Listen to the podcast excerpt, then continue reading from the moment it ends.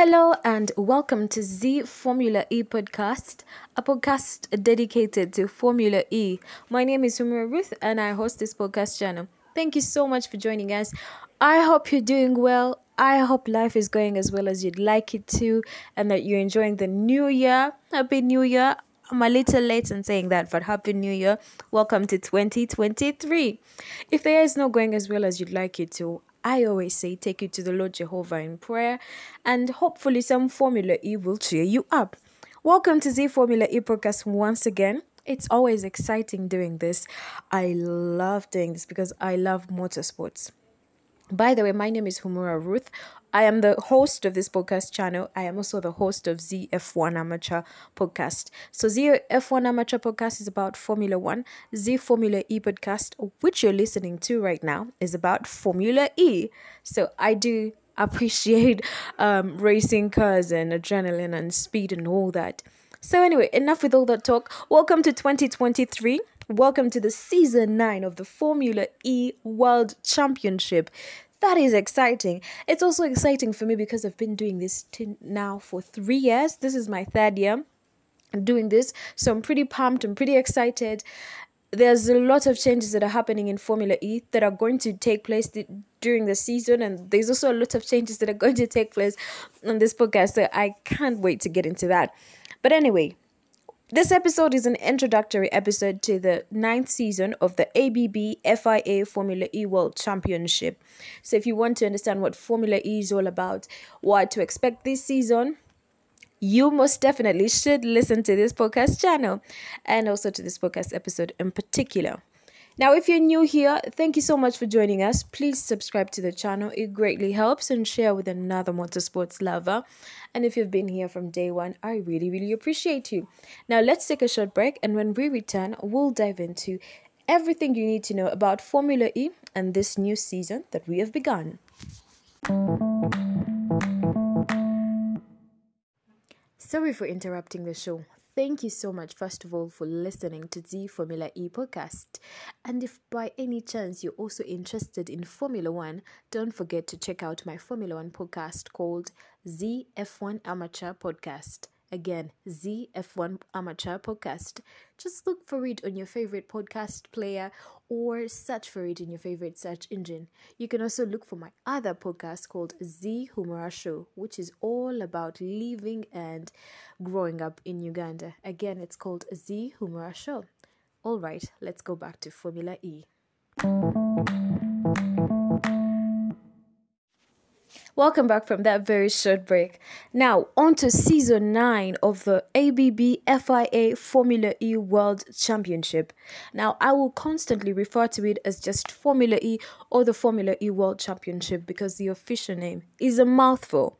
So this year, 2023, there's a lot of new things that we're seeing. The formats are changing. We're seeing some new teams on the grid. We're seeing some new drivers on the grid, new cities, you know, a new race car, by the way. The new car is beautiful and it has been described, and I quote, as the fastest, lightest, most powerful, and efficient electric race car ever built.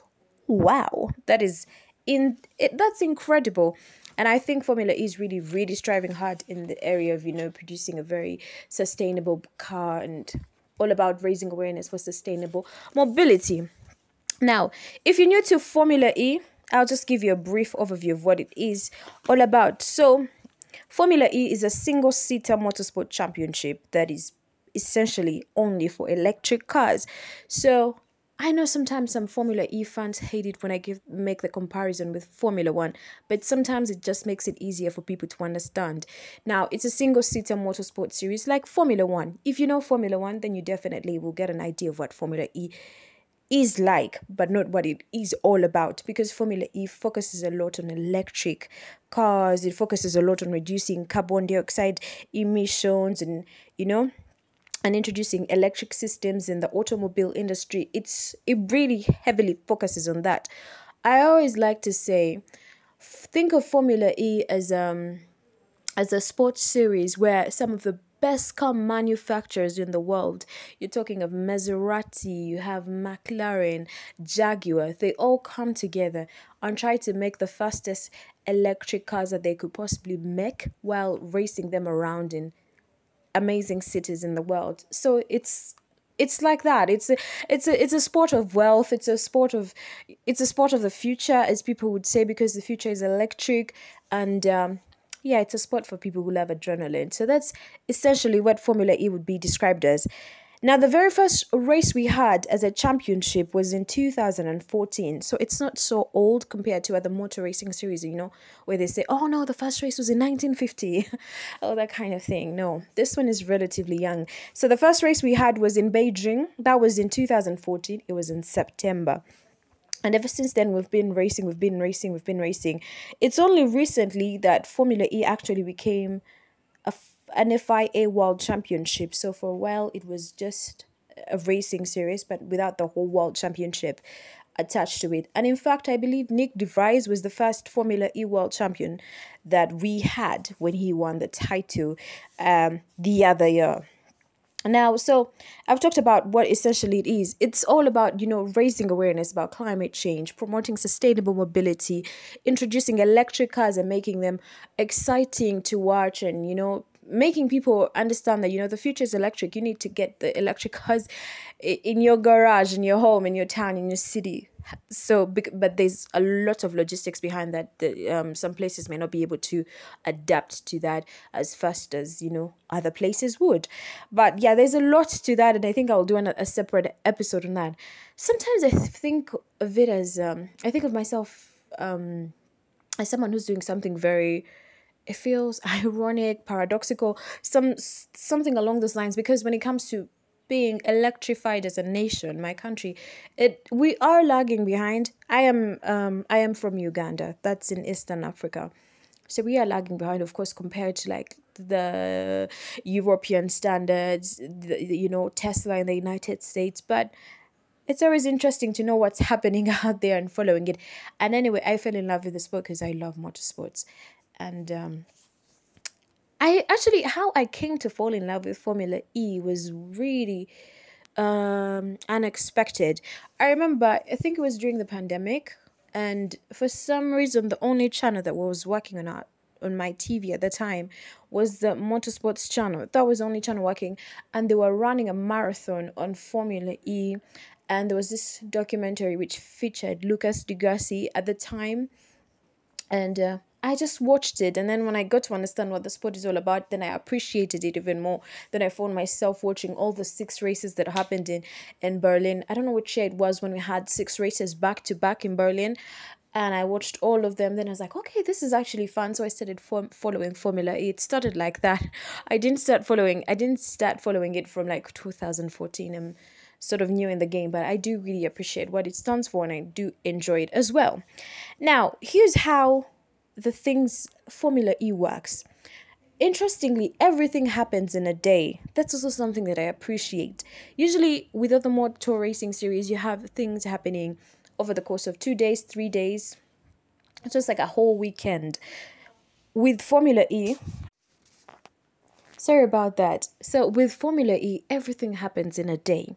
So, you have the two practice sessions, the qualifying, and the race itself happening in the same day, which is it at first it felt impossible, but it's actually very, very doable. And the thing I believe why that happens is that they are trying to minimize on the resources spent during a race weekend or a race day in their way of doing things. That's what I understood from it. So instead of having activities going on for like three days you have activities happening in one day so then you'll use less resources. I believe that's the theory behind it. But so essentially you have 11 teams in formula e at least so far for the past two three four seasons you have 11 teams each team with two drivers. So those are 22 drivers and they're racing in electric powered cars. So this year's car is a gen 3 race car. It's different. It's more powerful more beautiful, I think.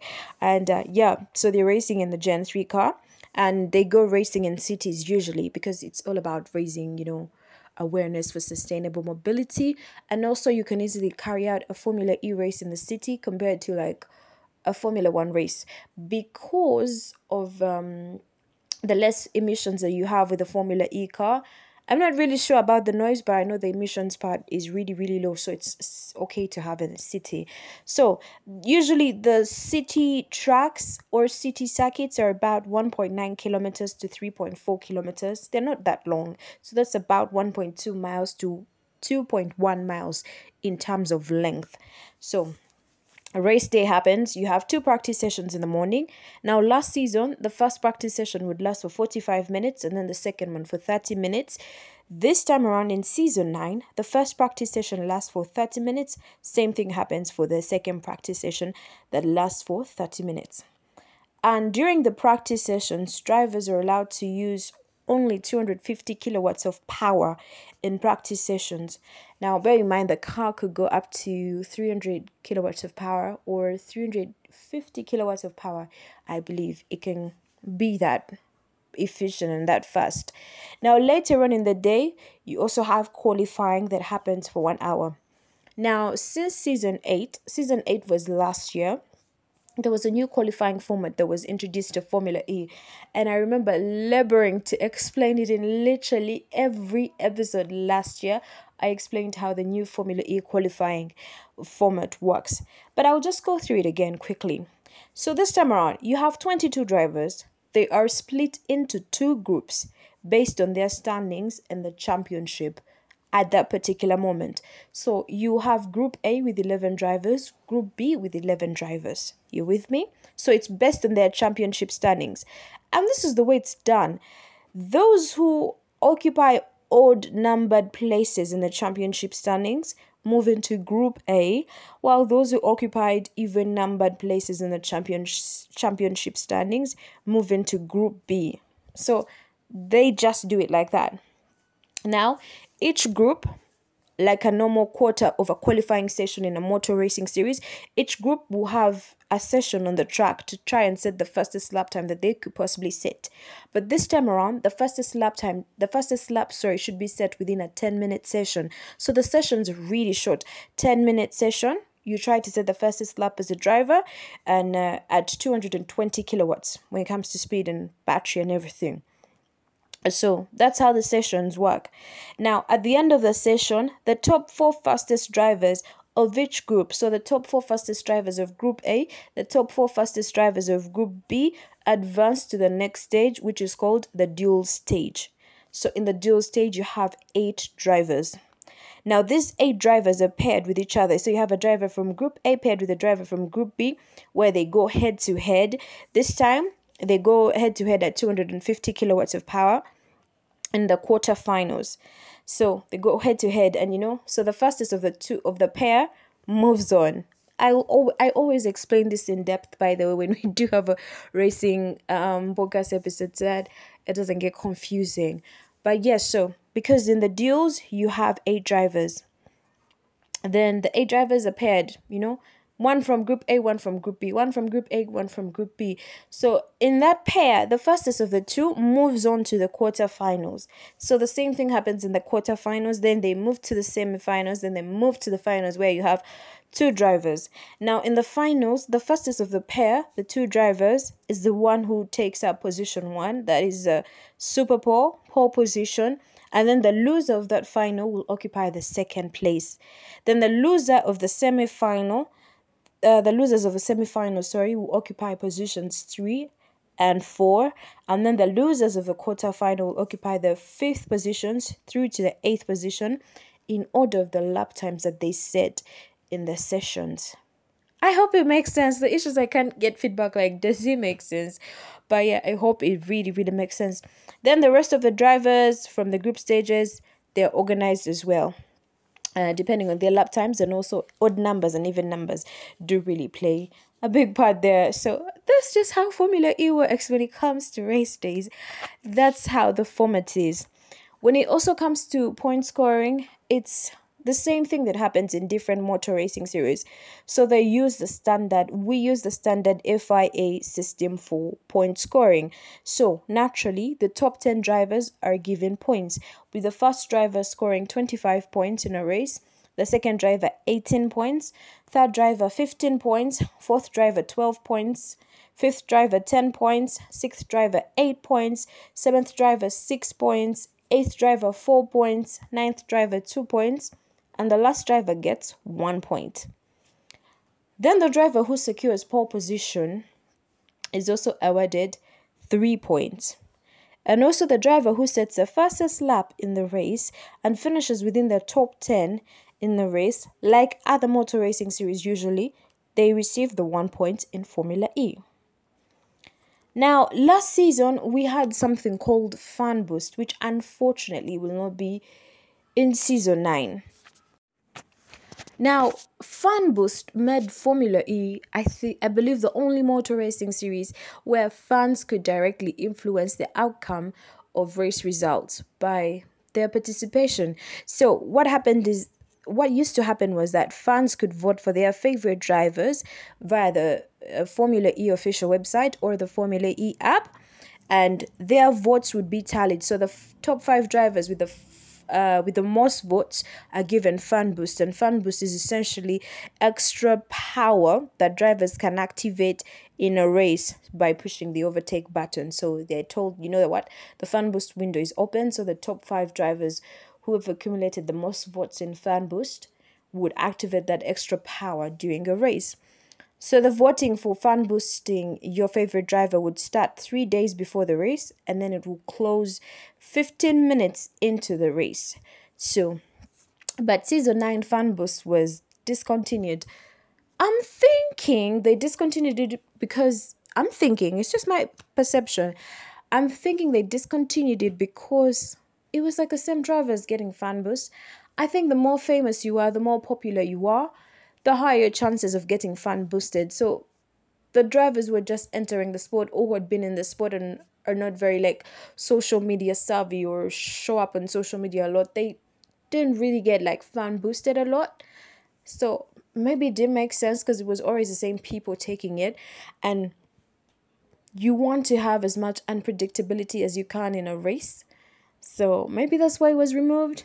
I really don't know. But this season, we do not have Fan Boost. So I really didn't even get why it was taken. But yeah, it was taken out.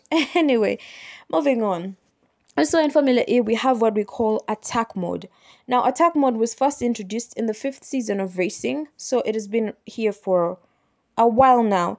Essentially, what happens is that drivers receive an additional 35 kilowatts of power during a race that they activate by driving through a special area of the circuit. And usually, that area is off the racing line, so it doesn't happen on the racing line. So, you'll probably find it at a hairpin, like the outermost part of a hairpin, the outermost corner of a hairpin is probably where fan boost would be I mean, sorry, attack mode would be, and drivers had to go through it. So, and uh, how long attack mode would last? It would sometimes be three minutes, four minutes, really. Four minutes is standard for different tracks, but um, how often it would be taken by a driver that was decided entirely by the FIA before the race, and they always decided it before the race, not like days before the race, but literally before the race, in order for teams not to, you know, work out the best optimal strategy for them to use the attack mode earlier. So they, it just, I think it was meant to also increase the unpredictability of the races. So that's what used to happen. Now, for season 9, we have something new coming in, and it is called Attack Change. Now, it's a new thing that Formula E is trying out at select races. And guess what? It just gives me F1 vibes. Like, I love Formula 1 and I love Formula E. And sometimes I do see the similarities and I'm like, wow. So, essentially, what will happen, what will happen, sorry, is that at a select number of races, it's not going to happen in every race. There will be a time period during the race where teams must have a mandatory 30 second stop to recharge the car batteries. And then when they do that stop, so in my head, I'm like, it's a pit stop. So when they do that stop, it will unlock two enhanced attack mode boosts. So we already talked about attack mode. It gives you extra power. So for season 9, they're trialing that out. I'm thinking they want to bring that um pit stop effect that Formula 1 has.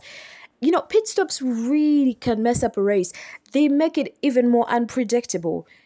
And uh I don't know whether it will work in Formula E or it won't work, but I have a feeling it will work. See, the thing is, Formula E actually used to have a version of pit stops, but it was just weird. Like, because, you know, a driver would uh, move into the garage, jump out of their car, and jump into the next car because the batteries couldn't last that long, and then drive out in another car. For some reason, I don't think a lot of people enjoyed that, but now they're trying to bring in more. They're trying to bring in something like a pit stop, so that um, you mess up it's not meant to mess up, but it's going to spice up strategies, you know?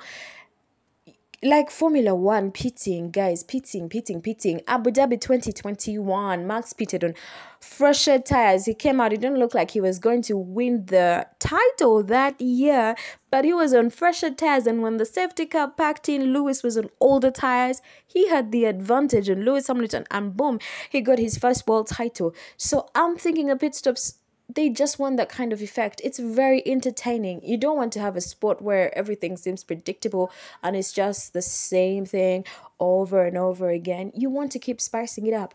And I also appreciate the the approach that they're taking. It's sort of like what F1 did with the sprint races. I believe in 2021 they first introduced I think 3 sprint races. 2022 we had 6. So 2023 I don't know are they going to make it 12? I really don't know but that's how you you know you introduce new things that are dramatic. And i'm starting to feel like formula e is you know at first it really worked hard to differentiate itself from f1 and not be f1 and the difference is really there. These guys are fully focused on net zero carbon emissions. It's a net zero carbon sport.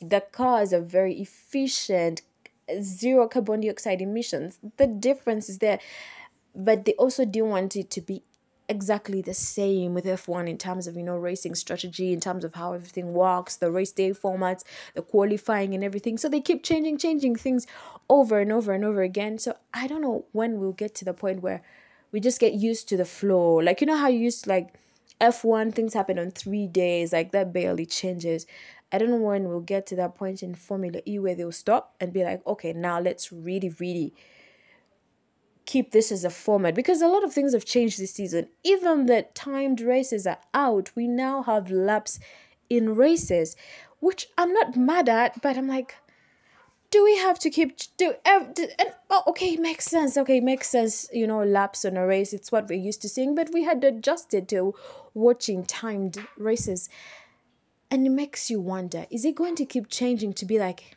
every other sport, or will it remain distinct as at first we thought it would? Anyway.